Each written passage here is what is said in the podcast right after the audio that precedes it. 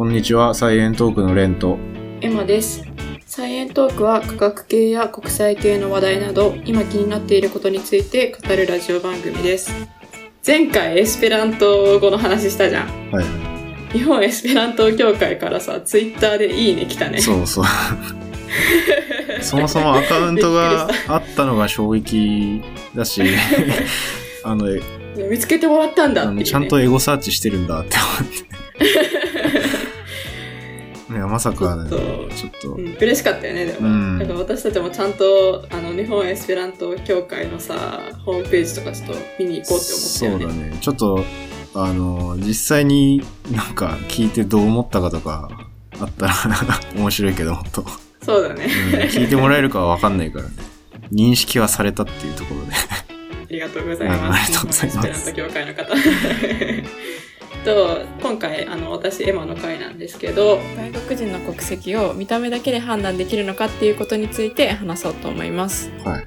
えっ、と私結構海外旅行が好きなんだけど、まあ、あの海外旅行行ってる時に有名な観光地とかだと、まあ、いろんな国からの観光客がいてうん。でアジア人を見た時大体、まあ、あのこの人日本人だろうなとかこの人韓国人中国人だろうなっていうのは大体なんか見ただけでわかるんだよね。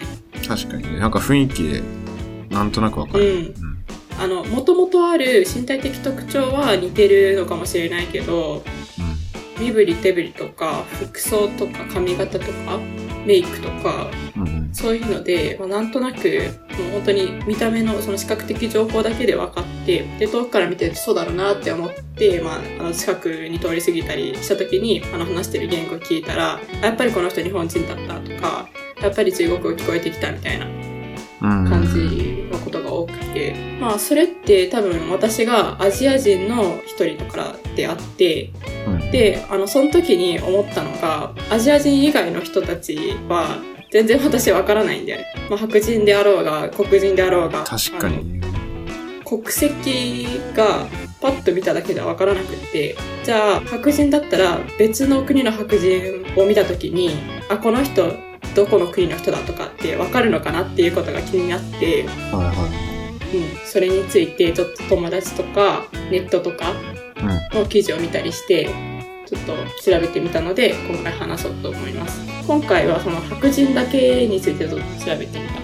まあ結構あの話し方とかアクセントとかで分かることも多いと思うんだけどそうじゃなくて視覚情報だけでどういうふうに見分けてるのかっていうのを調べてみた。まあ確かにね、英語なまりとかは地域によって全然あったりするけど、うん。いや、でも顔、まあそっか。いや、なんか、オーストラリアの友達がいるんだけど、オーストラリア人の。若干アジアの血入ってるオーストラリア人とかもいて、いや、なんか結構、そこの難しいよなと思って、人種の。そうそうそうそう。純粋にここの国だけの人ですっていうのは結構難しいと思う、うん。だからこん今回は、まあ純粋な国ごとの違いってこまあミックスされてるのもあるしっていう。純粋な国のやつもあるしっていう。なるほちょっとそれは話していこうと思うど。はい。面白い。でえーっとねまず、えっと、アメリカ大陸とヨーロッパにいる白人の違いについてちょっと調べてみたうん。その元々持ってる身体的特徴の違いとしてまずアメリカはさっきレンが言った通りいろんな民族の血を引いてるからうん。かなりその一概にこういう身体的特徴がありますっていうのは難しいらしい。ああ、そうなんだ。でアメリカもカナダもそうだけどあんだけ広いけど単一国家でで言語も英語だけじゃん。うん。だからアメリカの例えばサンフランシスコとかニューヨークとかそういう離れた地域出身の男女であっても、まあ、簡単に結婚もできるし、うん。えっと、混ざり合うことができるから、まあどんどんどんどんこうミックスされるっていうこともあって、本当に一概には言えないらしあんだけ広くて、それはすごいな。い。うん。だから、もともとが移民の国家だからっていう。それカナダも一緒なの？そうそう。カナダも移民めちゃくちゃ多いよ。あ、そうなんだ。カナダもそうか。うんうんうん。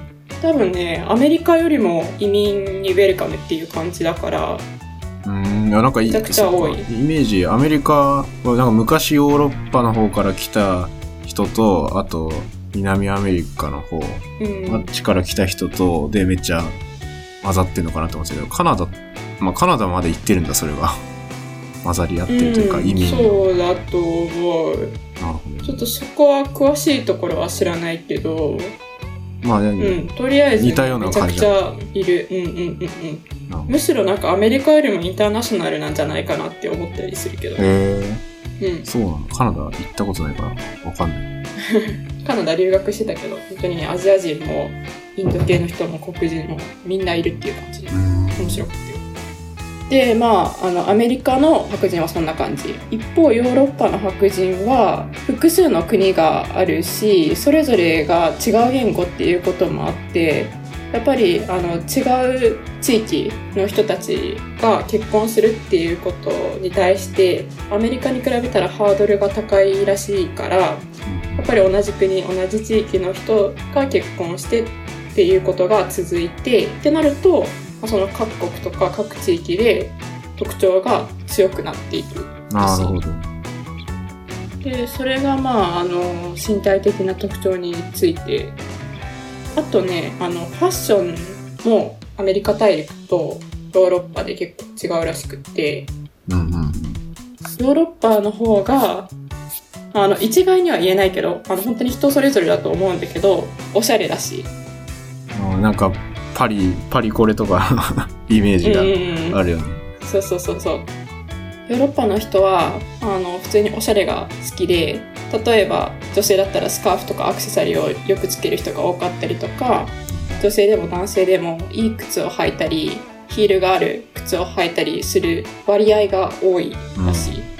あ、もうそういう、そっか、割合で出てるんだ。まあその、パーセントでっていうわけではないんだけど、うん実際におしゃれな人とそうじゃない人の割合比べた時におしゃれな人の方が多い印象っていう程度だけど、うんうんうん。まあ確かになんか、感覚的にうんは合ってるような感じ。で社会的にもそうらしくってドレスコードがある店とかまともな服で来なきゃいけないようなイベントとかがヨーロッパの方が多いらしいから、まあ、そういう意味でもおしゃれをする文化らしい。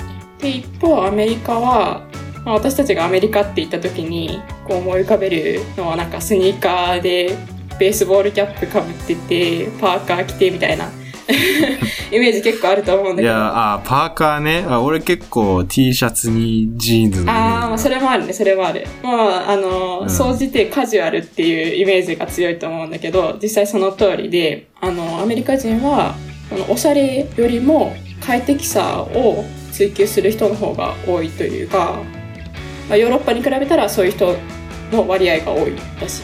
うん。で社会的にもあのカジュアルが OK ってされててそんなにそのドレスコードとカジュアルのバウンダリーがないというか、まあ、カジュアル OK っていうような社会だから、まあ、みんなそこまでおしゃれっていう感じではないっていうのが書いてた。あそうなんか、イメージ東と西で結構、西がカジュアルっていうのは結構イメージがあるというか、へえそれ知らなかったな。アメリカの西海岸と東海岸のイメージって結構。西がカジュアルで 東がもうちょっとなんかフォーマルめなイメージがなんか西とかはなんかサーフィンとかが多くってサンフランシスコとかで。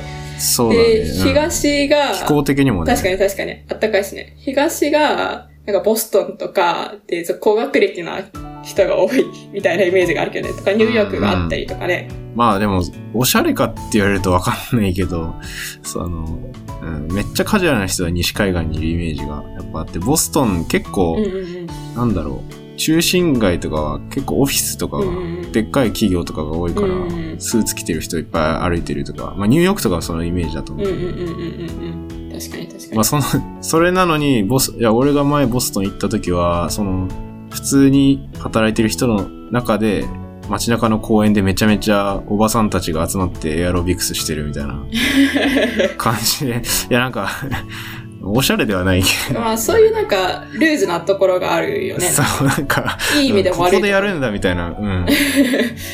日本だったら絶対街、こんな街のど真ん中の公園で、なんか4、50人集まっておばさんが エアロビクスしてて、パッツパツのタイツが、がめちゃめちゃいて、面白なんか、あ恥ずかしく、恥ずかしいとかはないんだなっていう。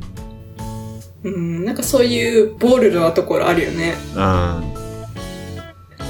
次が、ヨーロッパの中での、まあ、各国の人たちの見た目の違いなんだけど、まず、その身体的な特徴としては、あの、聞いた時にみんな答えるのが、北に行けば行くほど、肌色が、えっと、より白くって、髪はブロンドで、目は青くって身長高くって、みたいな。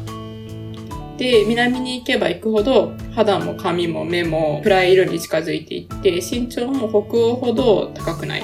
で、男性だと、あの、髭とか体毛が濃い人が多かったりするっていうのは、まあみんな回答してくれて、まあでもなんか日本でも結構そういうイメージはあるなって思って、沖縄とかの人の方がね、なんか色濃いイメージあるよね。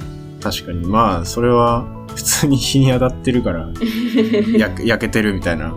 あー。まあなんかそれは確かに、あ、でも北の、日本でも北の方の人の方がなんか色白い人多いイメージはあるけど、うん。どうなんだろうね。でもヨーロッパだったら、そっか。北の方が背高い人が多い、身長高い人が多い。うんうんうんうんうん。ああ、なんか、それ動物のサイズとか話 聞いたことある動物もそうだよね。うん人間もそういう感じってことね。じゃあ、まあ、ここでちょっとサイエンティフィックなあの観点を入れようと思うんだけど、レンに質問で、なんで北に行けば行くほど身長高かったり、色が薄くなるでしょうか？えー、でも、なんか動物とかだったら、うん。その、よく言うのが表面積うん。の話じゃない、うん。そサイズが大きい方が、表面積的には小さくなるから。体積に比べて、より保温できるというか、まあ、そういうのは、よくね、教科書に北極熊と、なんか、南の方のうん。熊の違いみたいな感じでうん。出てくるよね。その通りです。あと色？そう、か色。色が薄い。それは肌の色じゃなくて、髪とか、あ、まあ、全部、全部、肌も髪も目も色が薄くなる。あー、えでも紫外線は関係ある？ある。まあより当たってる方が色濃くなってるっていう話。うーんと、紫外線当たってるから濃くなってるっていうのもあるかもしれないし、うん。逆にその紫外線から守るために、あの、色が黒い方がなんか守られるらしくって、あー、色吸収するからか。そうそうそう、なるほど、なるほど。あの、色が黒いほど紫外線から守られるから、まあ南というか、まあ赤道に近い人ほど、あの、色が黒い傾向があって、ただ、太陽光に当たるとビタミン D かが生成されるじゃん。うん。で、あの、色が黒いほどビタミン D の生成効率っていうのは下がるんだって。あー、なるほど。うん。だから、色が黒い人たちが、まあ、北の方にあの行った時、北の方が太陽光が少ないじゃんうんうん。で、ビタミン D が、まあ、生成効率低くって、ビタミン D 欠乏症みたいなのにかかってしまって、生存率が低くなって、で、自然淘汰的に色が薄い人が残ったんだって。ああ、そうなんだ。ああ、もともとは、うん。まあそうだよね。もともと南の方からうん。人間がやってきて、どんどん住むとこ広くなって、うん北の方で そういう人たちが生き残ってるってこそう。とへえ。なんか聞いたことあるような気もしなくもないけど、まあね、なんか、調べてみて、あ、なるほどって、改めて思ったっていう感じ。それ目の色とかも説明つくの色が薄くなって。目目の色が濃い方がうんビタミン D の生成効率下がるとかはあんまりなんか関係なさそうだよね。違う理由ありそう。ね、しかもなんか青とかだし、あどういう理由なんだろう。うーんまあこれは今度のネタにすればいいか。そうだ目の色はね。でもなんか目の色が薄い人の方がさ光に弱いとは言うよねなんかサングラスかけなきゃいけなかったりするじゃんうん、まあそれも色が黒に近い方が、うんそこで色吸収してくれるから網膜までいかないんじゃない？あんまり、うーんうんうんうんまあ、ちょっと目の話調べてからそうだね。話した方がいいいいかもしれないね。俺今度目の話しようかなと思って、一個ネタ持ってるから、その時にこれ入れよう。そうなんだ。じゃあまあこれは次回の宿題ということでお願いします。そうだね。でまあちょっと話それたけど、ヨーロッパ内での、まあ、見分け方で、まあ、そういう南北の違いがあるっていうところが、まあ、まず一番の基本的なところでで、まあ、その他は結構その、人によって回答が異なるところとかもあって細かいところが多いんだけど、まあ、あの何個か紹介すると例えばギリシャ人は鼻が大きくってわし鼻だったりとかフィンランド人はちょっと顔が四角めな人が多いとかえー、そそんな感じな。ブリティッシュの人はなんかちょっと肌の色がピンクめな人が多かったり、そばかすがある人が多かったりああ、まあなんかイメージは確かに。そうそうそうとかなんか赤毛の人が結構アイルランドの人が多かったりとかもするらしいねうん。であとねフランス人とかあの北に住んでるイタリア人の人は美人だったりハンサムな人が多い。えー、なん、なんで？知らん。それは知らん。で南に住んでるあのイタリア人はあのさっきのもあるけどやっぱり色が黒い人が多くってインド人とかメキシコ人に間違われることもあったりするらしい。でスペイン人とポルトガル人って、まあ、その地理的にめちゃくちゃ近いからあのほぼ同じなんだけど、まあ、この人の意見によるとスペイン人の方がスタイルがいい人が多いらしい。えー、そ、そんな感じなんだ。で、まあ、今までがその身体的特徴について話したんだけど、まあ、ファッションについてもちょっと調べてみて、えっと、一つあの面白いなって思ったのがあのこれイギリス人のファッションについてなんだけどイギリス人のあの DMM 英会話の先生にちょっと聞いた話でうん。あのさっきアメリカの方がカジュアルヨーロッパの方がおしゃれって言ったじゃん。でイギリスはその中間にいるんだって。ああ、ヨーロッパの中でも。そう。だからなんかヨーロッパのあそうそうそうそう他の国の人に比べたらまあそこまで洗練されてないというかおしゃれでもないけどでもアメリカに比べたらまあよりフォーマルでおしゃれだったりするらしい、あなんか英国紳士のイメージがうんうん、あるからめっちゃおしゃれな人そう多いんかなそうそうそう私もそういうふうに思ってたけど、まあ、なんかヨーロッパの中でのイギリスの立ち位置は、まあ、その先生曰くそんな感じらしくって個人的な見方もあの含まれてると思うから、まあ、実際にみんなそういうふうに思ってるのかどうかわからないんだけど、まあそういうのがあるらしくって、でその人の説明が結構面白かったんだけどイギリスはヨーロッパではあるけどアメリカと同じ英語が話されてるからまあ、小さい頃からテレビとか映画とかそういうコンテンツを英語でアメリカのものを聞くことが多いらしくってでそういうのの影響でちょっとアメリカっぽいファッションに寄ってるんだってそれは結構へーって思ってそのなんか言語が人の見た目にも影響を及ぼすんだっていうのがすごい面白いなって個人的には思ったまあ確かにな。なんか、やっぱそこ言語と文化が結構根強いというか、んん関連性がすごいあるから。うんうんうんうんうんで、えっ、と、あとは、ボディーラングエッジについてもちょっと調べてみて、なんかスペインとかイタリアの人は、人と人との距離が近いらしい。だからそういう距離感を見ても、この人はどこら辺の地域出身っていうのは推測することができるんだって。アメリカ人とかに比べても、やっぱり、あの、パーソナルスペースがここら辺の人たちは狭いらしくって逆にアメリカ人とかはちょっと広めに取るっていう風に書いててへえーって思った。アメリカ人広めなんだ。いやなんか、日本人よりは近そうだなって思うけど。あー。それ精神的な距離じゃない？日本人って意外とパーソナルスペース狭いなって私は思ってて。っていうのも日本が狭いじゃんそもそもうん。で人口多いじゃんで あのあ、そういうこと？そうそうそうそう。で、例えば満員電車とかでさ、もう、くっつかざるを得なかったりとか。え、それパーソナルスペースってそういう意味じゃなくない？いやそう、そうか。なんか違くね？確かに。確かに。物理的な、それやりたくてやってるわけじゃないじゃん。満満員電車の。そう、そうだね。確かに。えー俺アメリカの方が近いと思ってたけどな。だって、う挨拶するときあ絶対握手するじゃん。アメリカ人って。あー、それはあるね。そうそう。その時点でもうワンタッチ確実にするけど、日本だとそれないから、確かに、あんまり、結構く、っつかないよね、日本人って。そうそうそう。だからそういう意味ではアメリカの方が狭いんじゃないかなって思っうてた。ーん。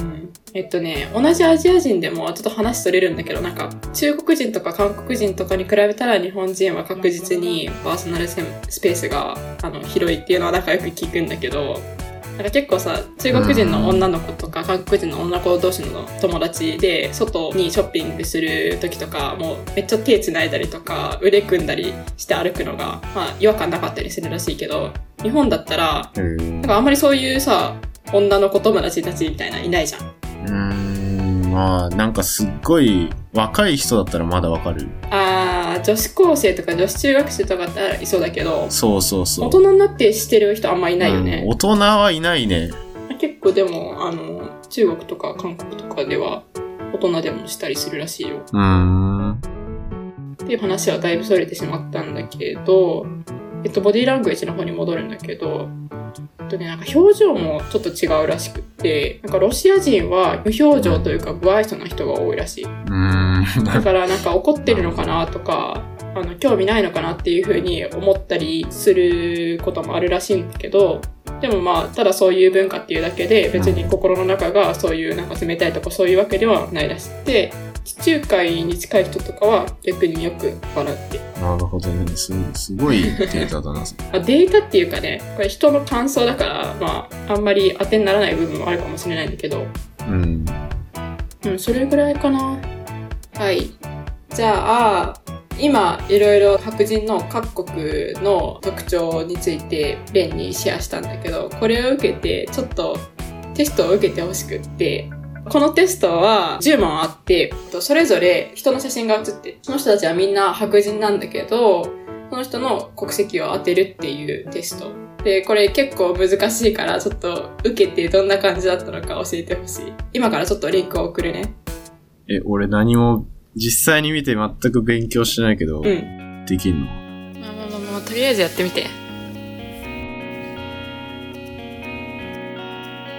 はい、レンにやってもらいました。えーっと、100点満点中、30点しか取れませんでした。おー意外といいじゃん。私、10点だったよ。いや、もう特徴聞いた上でやってるからね、こっちは。まあ、ちょっと、いや、めちゃくちゃ難しいよね。うん、全然わからん。なので、えっと、今回のテーマは、その白人がどの国の人なのかっていうのを見分けるっていうのがテーマなんだけど、結論としては、まあ、めちゃくちゃ難しくて、こういう話をちょっと聞いただけじゃ、かなりわからないっていうのが、できませんでしたっていう結論。すみません。いや、でも、あの、実際にそのヨーロッパ人の友達とか、アメリカ人のと友達に、あの、同じ質問をして聞いた時も、うん。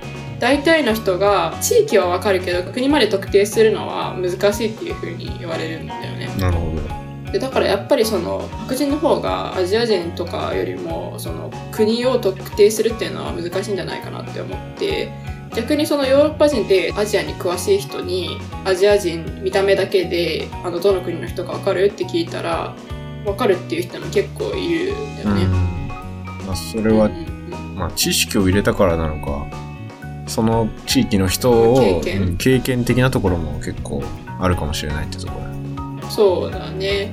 まあ、どっちにしろ知識や経験を入れたら、まあ、アジア人は見分けることできるけど、まあ、ヨーロッパ人とかアメリカ人とかの場合は、まあ、知識とか入れても経験がある人でも結構難しいからだいぶ難しいんか。難しい。で、えっと、今回は見た目の話をしたんだけど結構その見た目って一般化するのは難しくって意見を言う人もその人の外国人とのコミュニケーションの経験とかその人の友人があのたまたまそういう顔だっただけであって、うん本当にその国の人たちがそういう顔してるとも限らないしだから結構その曖昧な部分があるから、まあ、人によるのかなっていうふうにまあそうだよね。究極、そうだよね。で今回ちょっといろいろ特徴とか言ったけどもしかしてその国の人聞いてたらいや違うだろうとかいやなんでこんなこと言うのとか思う人もいたらそれはごめんなさいっていうところで、まあ、あくまでもこれはその私の友達とかあとはそのネットで書かれているその個人の人の意見だったりするのでそこはご承知おきください。はい。じゃあ今回は以上です。はい。ありがとうございました。ありがとうございました。